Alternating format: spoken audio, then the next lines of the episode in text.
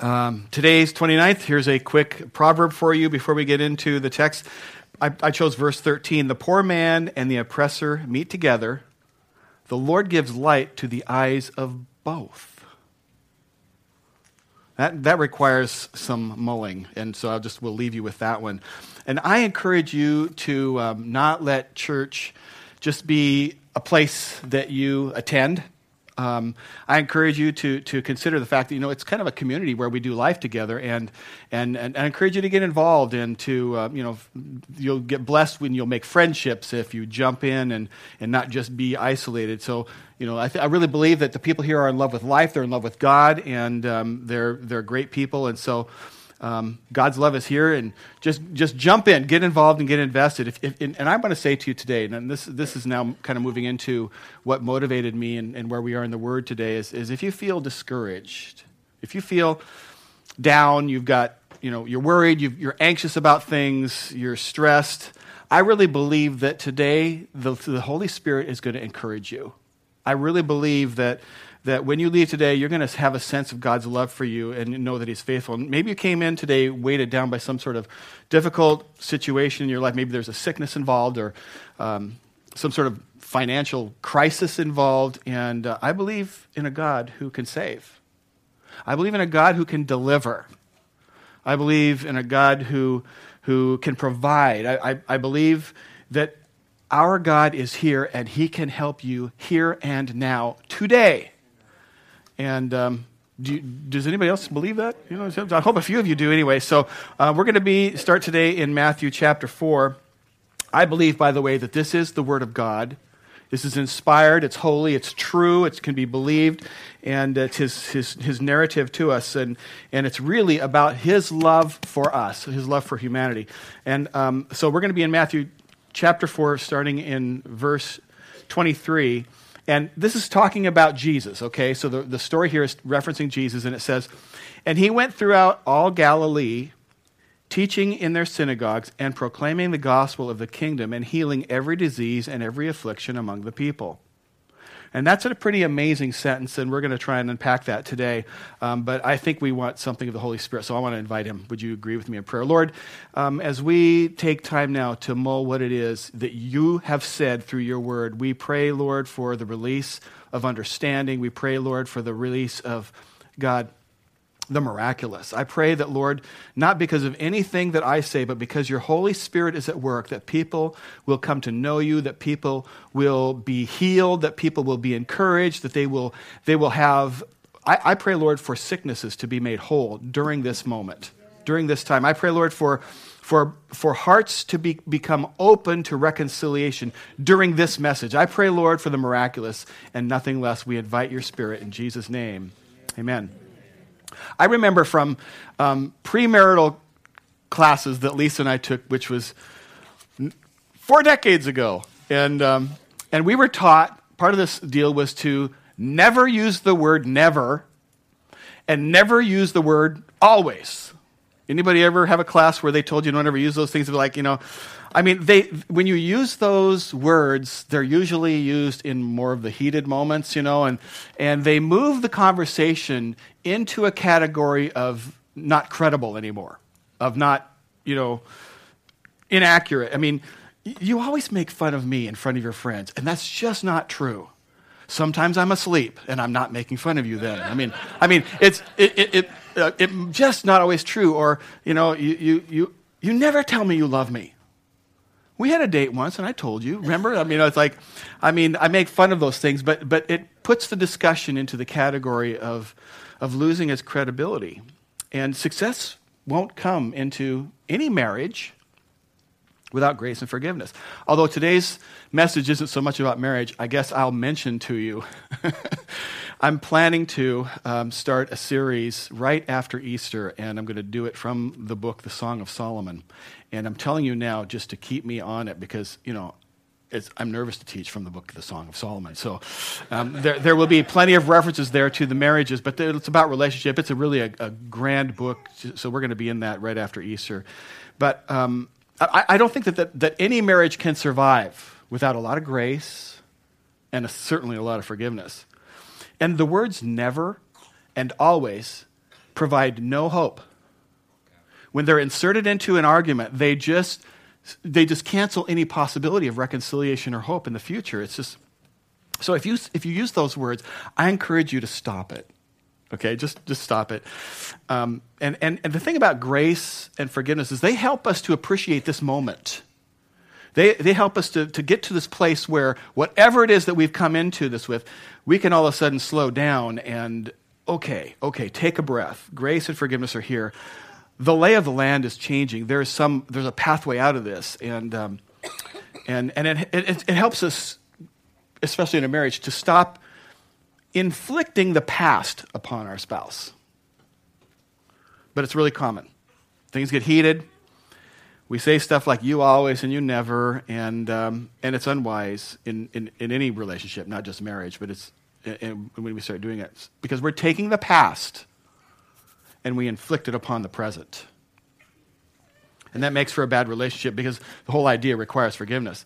Now, on a side note, um, I don't want to just, just say forgive, forgive, forgive. I mean, although that's true, I know that forgiving and trusting are two different functions, and trust requires building.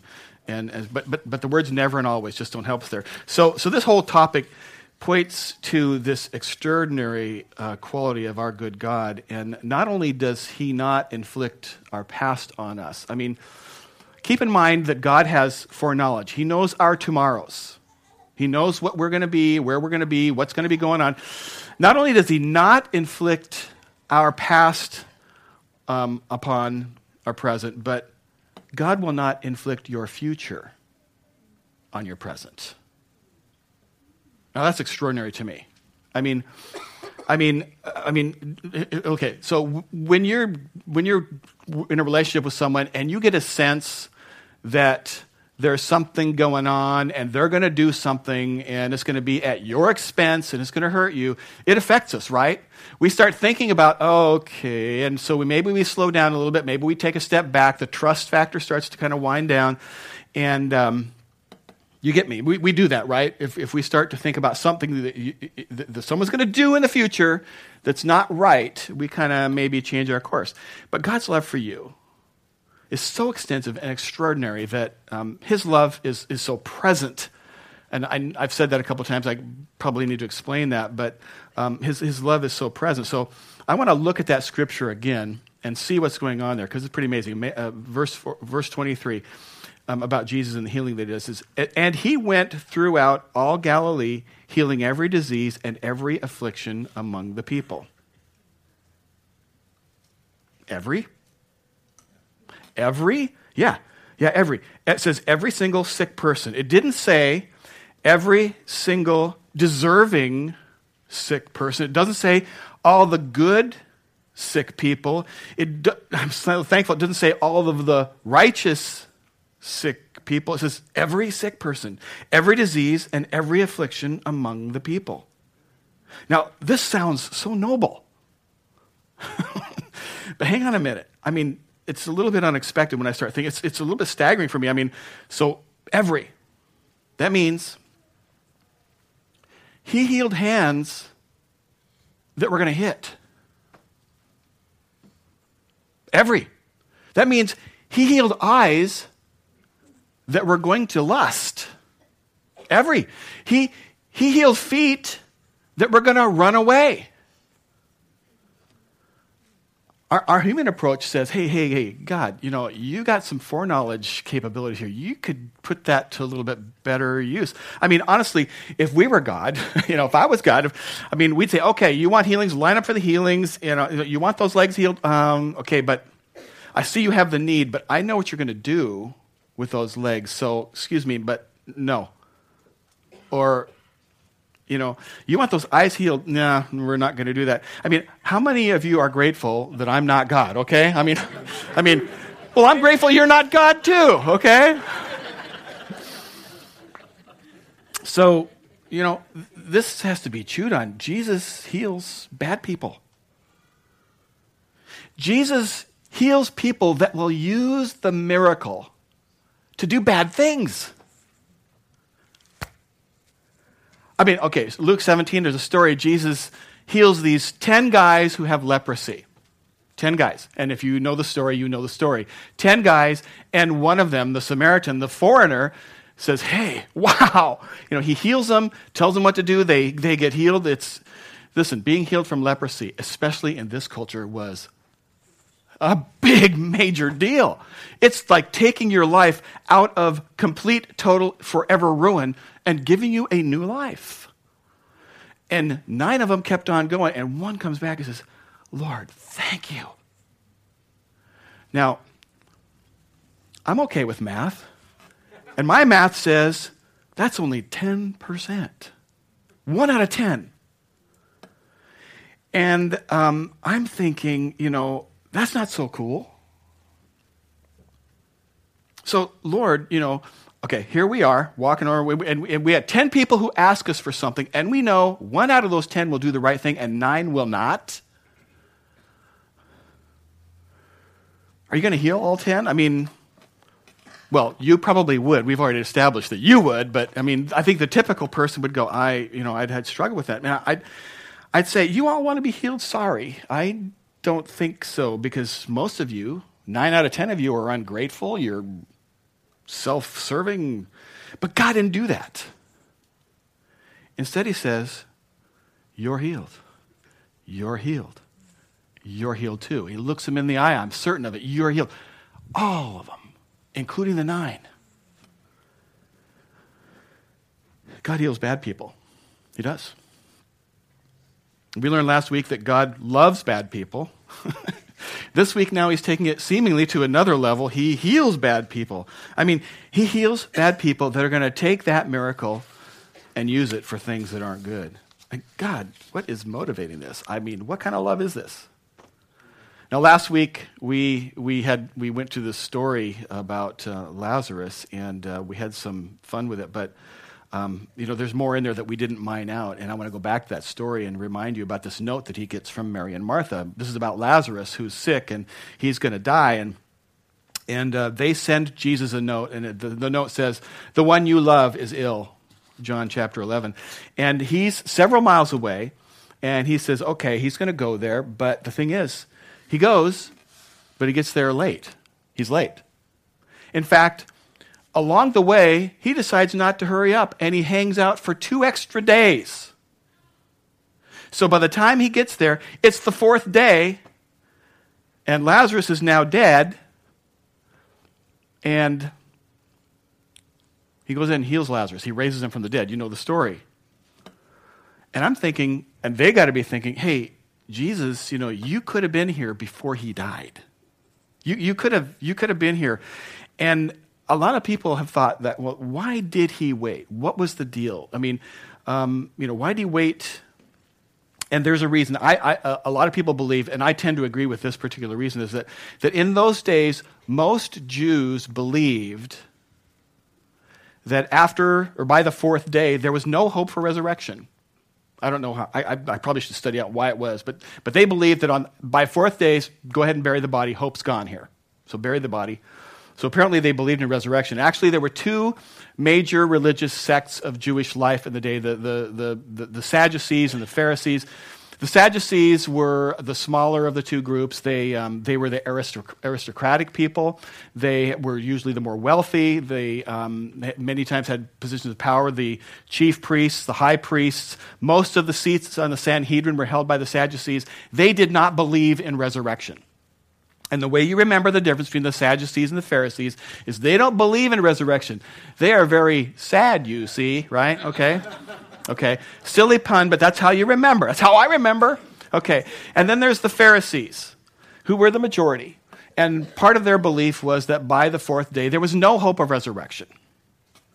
And uh, so they'd go ahead and bury the body. And I believe that Jesus waited for the fourth day to prove to them that he had power over life and resurrection, that it wasn't limited by three days. But something amazing happens in this whole story. Scripture says Jesus gets there, and before he heals Lazarus, he cries. He cries. Now, you and I have the advantage of having heard the story, or we can read in advance and see that he's going to raise him from the dead. Well, Jesus already knows that. He already knows that Lazarus is going to be back, that things are going to be okay. But for some reason, he's crying. Why? Why are you, like, wasting this emotion? It's a mystery. Jesus wept. Why? And, and do we know for sure? No, there's there's no clarity. Scripture doesn't say, here's why he cried. Uh, but we can take some educated um, ideas and say, this is likely. And there are several. Um, why did he weep? Why did he waste his tears? Did Did Jesus waste his healing power on bad people who would use those miracles for bad reasons? Did, did Jesus waste his power on nine lepers? Now, it might seem reasonable to conclude that, yeah, those were wasted, but, but, but, but that's not consistent with God's character. He doesn't waste anything. There, there is no acting by God that's inconsistent with his character, so there's nothing about him that's wasteful. He's purposeful at all times. He's, everything he does is completely intentional, and there are no oops with God, no uh-oh or mistakes. That doesn't happen in heaven. You don't hear that coming from the throne. Oops, I didn't mean to do that. You don't, you don't hear that. So Jesus cries. Why? I believe the reason is because God's love is always now. Right now. That's good. And what does that mean? I mean, from Lazarus' perspective, in the now, ask yourself the question in this whole story, who's the loser in this deal? Lazarus dies. Where's Laz now? He's not in that body. I mean, here's when I talk about this at memorial services. If you go back through the Old Testament and you read references, and where there are references there to our physical body, the word that's used to describe us is, is, is a temp, it's a temporary dwelling structure, kind of like we would use the word tent to describe a home rather than a house. A tent is meant to be temporary, especially in this climate. And um, and a house is different. The body, the physical body that Lazarus was in before he was resurrected, his tent, he wasn't in there. Where was he? He was in paradise. And you can do a study if you want, but it's a good place to be. Heaven is a wonderful place to be. No more tears, no more sorrow, no more sickness, no more pain. They got dogs there. They might have cats there. I'm really sorry, and I will give you a personal apology. My email is eric at crossroads foursquare. I, I really believe that part of it was in the now. Jesus is going, okay, I, I know this is not what you want to do, Lazarus, but I need you here. This is for the glory of God, so come here. And he calls him back from paradise. And I think that could be worth crying about. He loved Lazarus, close friend. I am so sorry to do this to you, but come on. I know your body was sick when you got here. We'll, we'll patch you up and you'll be fine. You're going to scrape your knees some more in life, but this isn't your time. You got to come back. He was the loser in that deal. That's one reason I think he could have cried. Maybe. Another reason that's as, is one hundred percent as legitimate is from the perspective of Mary and Martha. In the now, their hope just drained away. They're broken down in pain. Their brother has died. And beyond that, their Messiah has let them down. They're hopeless. They're crying. And Jesus sees this, and Jesus weeps. Consider, I think about, you know, God, the ridiculous amount of self-control that his love requires. I mean, I mean, here's what I mean. Okay, so... So imagine this conversation. You know, if, if God thought and acted the way we do, you know, you're you're twenty-seven and um, it's your birthday, and you wake up and um, God's mad at you,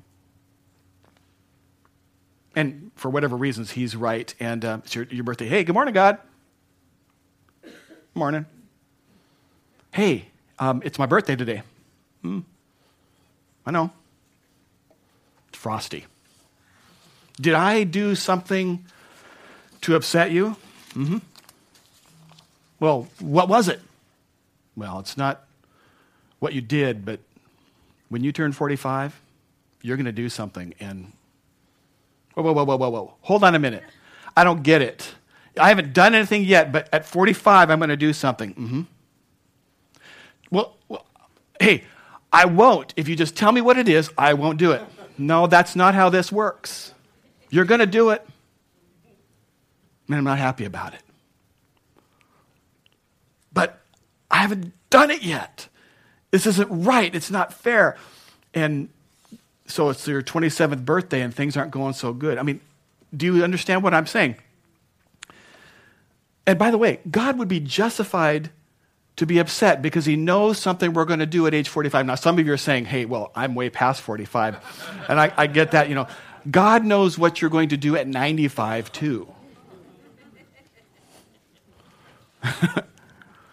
And the thing is, my problem is, I can't deal with that knowledge. If I know you're going to do something really hurtful to me in ten years, and it's a, let's say it's fact, it can't be changed, I, I, I can't deal with that. I, I, I, I cannot steward that knowledge. I'm not capable of doing it. This is a ridiculous amount of love to control this kind of a thing. What kind of love is that? Even, even though Jesus knows that very soon Lazarus is going to be right back with us all, the pain that Mary and Martha are in is absolutely real and legitimate. It's valid. And Jesus doesn't walk up to them and say, hey, hey, hey, girls, it's going to be okay. Just chill because Lazarus is going to be fine. Only to have them return and say, oh, yeah, yeah, yeah, okay, we, we realize who we're dealing with here. We're sorry. We're good. Tears were a waste of time. That's not what happens there. That is just not what happens. Who is this God who knows he's going to save Lazarus, but before he does, he has this extraordinary love, this, this, this empathy for the pain of humanity, of, of, of these two friends that he takes time to cry. And he cries real tears with Mary and Martha. It's extraordinary. You know, he heals bad people. He blesses bad people. And even when he knows that God's very best for you and me or Lazarus is just around the corner, he values and cares about our grief. His desire is to be empathetic when we're in a grief. You know, I, I, I've had the opportunity to do memorial services, and this whole story about Lazarus, I use that because it's factual and it's true, and it helps with faith and so forth. But it's really, really common when I'm at memorial services to, to be standing next to maybe a family member of someone who's gone on, and a friend or someone else will care and say, hey, they'll come up and they'll say, um, hey, you know, you're going to see him in heaven. And... And that's really, really common. And and the person is saying that, it's meant to encourage. It's good. It's it's a right. It's appropriate thing to say. It's caring. It's loving. Um, I mean, I've had, I, when my father died, I had people come to me and say, "Hey, you know, you're going to see your dad in heaven," and it's, that's true. Um, and I appreciate their heart. I really, really do. But I had the that particular theology already worked out. Okay. I mean, I don't mean to be snide, but I'm thinking, I, I get that, but I'm not in heaven. And and I will be, and I'm looking forward to it, but I'm not there now, and I miss my dad, and I want to see him now. Even though we're just doing memorial service today, and it hasn't been that long. Um, and my tears were not because I was never going to see my father again. It was because the tears were real. The pain was real. It was now. God is ever present. He understands. God knows we're dust. He sees our plight. He gets, he gets that we don't really quite grasp eternity. And even though in those moments there we, we can we can have knowledge that there will be an eternity together and, and we have that hope of heaven, the only context that we've experienced here with our five senses is this decaying planet Earth and the death that comes to the earth. And when, when our loved ones are gone, even though that separation is temporary, the pain is real. It's deep. It's challenging. And sometimes there's a lot of it. And Jesus comes to Mary and Martha, and he cries with them. And there's a scripture in Romans that reflects this character of God. Romans twelve fifteen says, rejoice with those who rejoice and weep with those who weep. That's our God. That's our God, who knows about our eternity, but he'll weep with you. He knows all the details and how they're going to work out. And yes, he'll weep with you now because his love is present. It's now. It's here. It's available. God does not inflict your past on you, which is amazing, but maybe even more amazing is that God will not inflict your future on you. He loves you now. He will heal you now. He will minister to you now. He'll be with you now. Is he wasting his power? Is he, is he wasting those tears? No, that is God's extraordinary love for us. Extraordinary. You've probably read First Corinthians thirteen, you know, the, the power of love chapter of the Bible, and it's it's a good one, and I urge you to read through it. Um, I mean, I've many times I've viewed it through different perspectives. I've kind of primarily viewed it as as a, a primer on how to love people around us, you know. We're supposed to love each other. Here's a good list. Live up to this. It'd be a really good challenge. And and then I think it's also a, a good instruction on how we're supposed to love God. Love is patient, love is kind, all those things, you know. Um, I'm, I, I think that. But if you study it out, you're going to find out that what it truly is talking about is God's love for you and me. The word used there suggests that this is how God loves us. It's our goal to be like that, but it's how he already is. I mean, the height, the width, the depth, the breadth of the Lord's love. And, and his love never fails. It's faithful. It's constant. It's today. It's now. God's love is now. And you don't have to worry about any sort of carryover. You don't, you know, you don't have to worry about your future all of a sudden coming up and being thrown in your face today. What does that mean? It means you are free to enjoy God's love for you right now, in this moment. And First John four eighteen says that perfect love casts out all fear. And God's love for us is perfect and complete. I mean, if you face fear, if you care, if you're dealing with fear right now, whether and, and the range is huge. I mean, whether it's something that you would acknowledge is it's it's a childish, unfounded fear, but you still struggle, all the way to something that absolutely terrorizes your soul. That whole range of fear. Perfect love casts out all, all fear. There's not a requirement that you buck up, that you somehow use your mental horsepower and reason your way to peace, that somehow intellectual persuasion. No, only God's perfect love casts out all fear. You know, I, I go on hospital visits and or whatever, I just many times with people, and sometimes, you know, in the hospital or in circumstances where people are dealing with things and they're looking maybe down both barrels of a comment that is giving them a number, here's how long you have to live, or here's a procedure that it'll probably be okay, but sign this because see this big long list of fine print, these are the terrible things that can happen to you. Um, and um, and and I've been in those settings with people and I could see it in their eyes, I could see the fear. And I've learned to, with tenderness, I try to do this with tenderness as I can, but to look him in the eye and say, are you afraid? And um, surprisingly, people want to tell you if they are, if, if they know you care about them. And um, when they say, yeah, yeah, I'm a little bit afraid,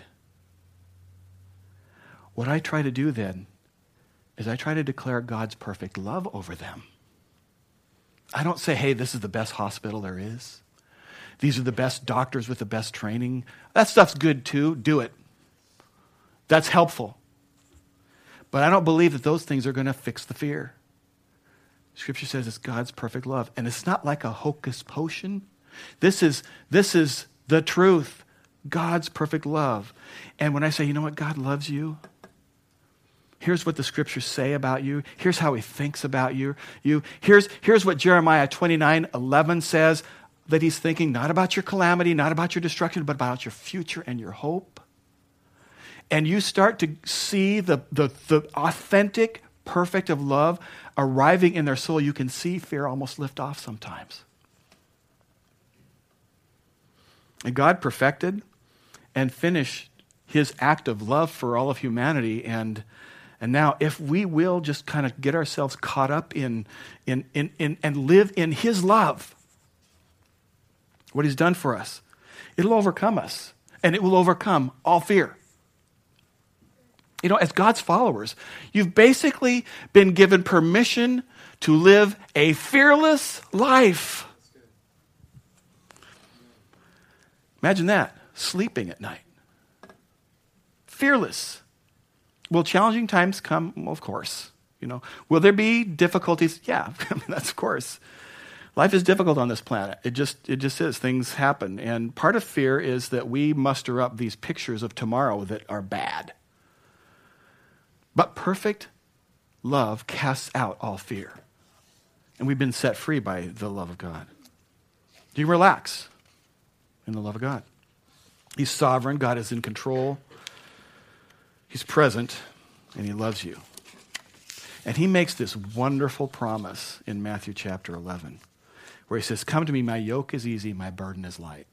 There's a great promise there. I mean, his desire is to bring rest to you, to, to, to bring rest when you're troubled. He's got sympathy, and he brings this peace and, and to people whose lives are burdened. And I urge you today to lean into the present love of God, today's love that he's got for you. We need to not get so caught up in tomorrow and, and certainly don't get caught up in the things of yesterday. Um, Jesus didn't teach that. He he he said, don't worry about tomorrow, in fact. And, and God's love is present, and it's now. He's with you, and he's for you, and he loves you. And, you know, I wouldn't try to pretend to stand up here and know what you're facing. I, I know some of you are facing terrible challenges and difficulties in your lives. But I do know what the Holy Spirit is saying to us right now, I believe. And he's saying, you can relax a little bit here. Lean into God's love. Let yourself live today in what's presently coming upon you from heaven today. And, you know, God, by that promise in Matthew eleven, he's kind of set up, you know, this division of labor for us, you know, what he's going to carry and what you are supposed to carry. And that's the whole concept of a yoke. A yoke is that thing that, you know, it hooks two oxen together, goes over their necks, and then you hook the plow to it. You all use plows and oxen, right? So this yoke, is it goes over the two oxen. And the picture here is the big meat of the beam going over the neck of God and this six molecules coming over your neck, right? Because when the, the big, I don't want to call God the big ox. When God's sticks his neck into that yoke and lifts, the weight will come off of you. Amen. If you will yoke with God. And that's the division of labor. In, and labor, and and he describes that whole thing, how that's supposed to work in Matthew six, verses twenty-five and on. And this is the these are the words of Jesus speaking here. He says, that's, that's why I tell you not to worry about everyday life. And Jesus goes on, I'm going to jump down here, but Jesus goes on and he basically says, listen, look, have you seen how beautiful the birds are? I put their clothes on them. I got this covered. Have you seen the lilies of the field? He says, I feed those birds and I make the lilies, the flowers, beautiful. I have this covered. You don't have to be so worried. Verse thirty says, God will certainly care for you. Why do you have so little faith? Verse thirty-one, so don't worry about these things, saying, what will we eat tomorrow? What will we drink? I put that word in there, tomorrow. What will we drink? What will we wear tomorrow? These things dominate the thoughts of unbelievers. But your heavenly Father already knows all your needs. Seek the kingdom of God above all else and live righteously, and he will give you everything you need. So don't worry about tomorrow. Seek first the kingdom of God and his righteousness, and then all these things will be added to you. God will weep with you today. He'll laugh with you today. He's with you today, and he knows what you're going through. Lean into him. Communicate with God. Walk with God, because he loves you so much. And I really believe the Holy Spirit is asking this question right now. Since when, loving son, loving daughter, since when am I not enough? Since when am I not enough? Each and every day. Our answer, our only right answer is, Lord, I'm thankful. I'm grateful for the love that you have for me right here and right now. I'm going to pray over you, and I want to pray for something of a release and freedom and rest in the present love of God. Would you let me pray over you? God, today I am so grateful that you decided to love everyone, to heal all of those people. I'm grateful, Lord, that in my failures of yesterday, you don't stick that into my present, and in my failures of the future, you don't throw that at me today, that your love is with me in the now. Lord, for people in this room and in the, that are hearing this right now that struggle with the idea that you would love them because they look at the things they have done, they look at who they are, they look at who they predict they will be and say, I'm not worth God's love. God, squash that untruth. It's a lie from hell. Your scripture says that there is therefore now no condemnation to those who are in Christ Jesus. Lord, I pray that the things that would whisper lies to us in the dark would be squashed, that we would be sequestered from them. Lord, I pray and I thank you for the gentleness of your love, that, that it's perfect and that it casts out all fear. I pray, Lord, for people who walk today with any scintilla of fear today, and I ask God for it to be lifted off of them. I can think of people right now you're putting on my mind who um, maybe aren't even present today but walk in fear, and God, I ask you to visit there right now. I think of one young lady in particular, a married young lady who occasionally walks in an irrational fear. And Lord, without naming her name, I pray for an intervention by your Spirit in her life, that she would know and sense your love upon her in this moment. At eleven fifteen on Sunday morning, that it would, she would look and say, something came over me at eleven fifteen, and I felt so loved and covered and protected. Lord, that you would cast out fear, and that it would stay out in the name of Jesus, and that your love would stay in. And Lord, I pray over this woman I'm thinking of, and in proxy of others, others in this room who need to have that prayed over them. I pray, Lord, for a miraculous intervention of the power of the peace that comes from your perfect love. And for people sitting in this room who say, yeah, that's great, but I've got a doctor who's told me anyway, I, I, I, that does not cancel the power of your perfect love. We don't need to walk in fear. So Lord, I pray that the fear would not be allowed to live in this place and in these hearts. In the precious name of Jesus.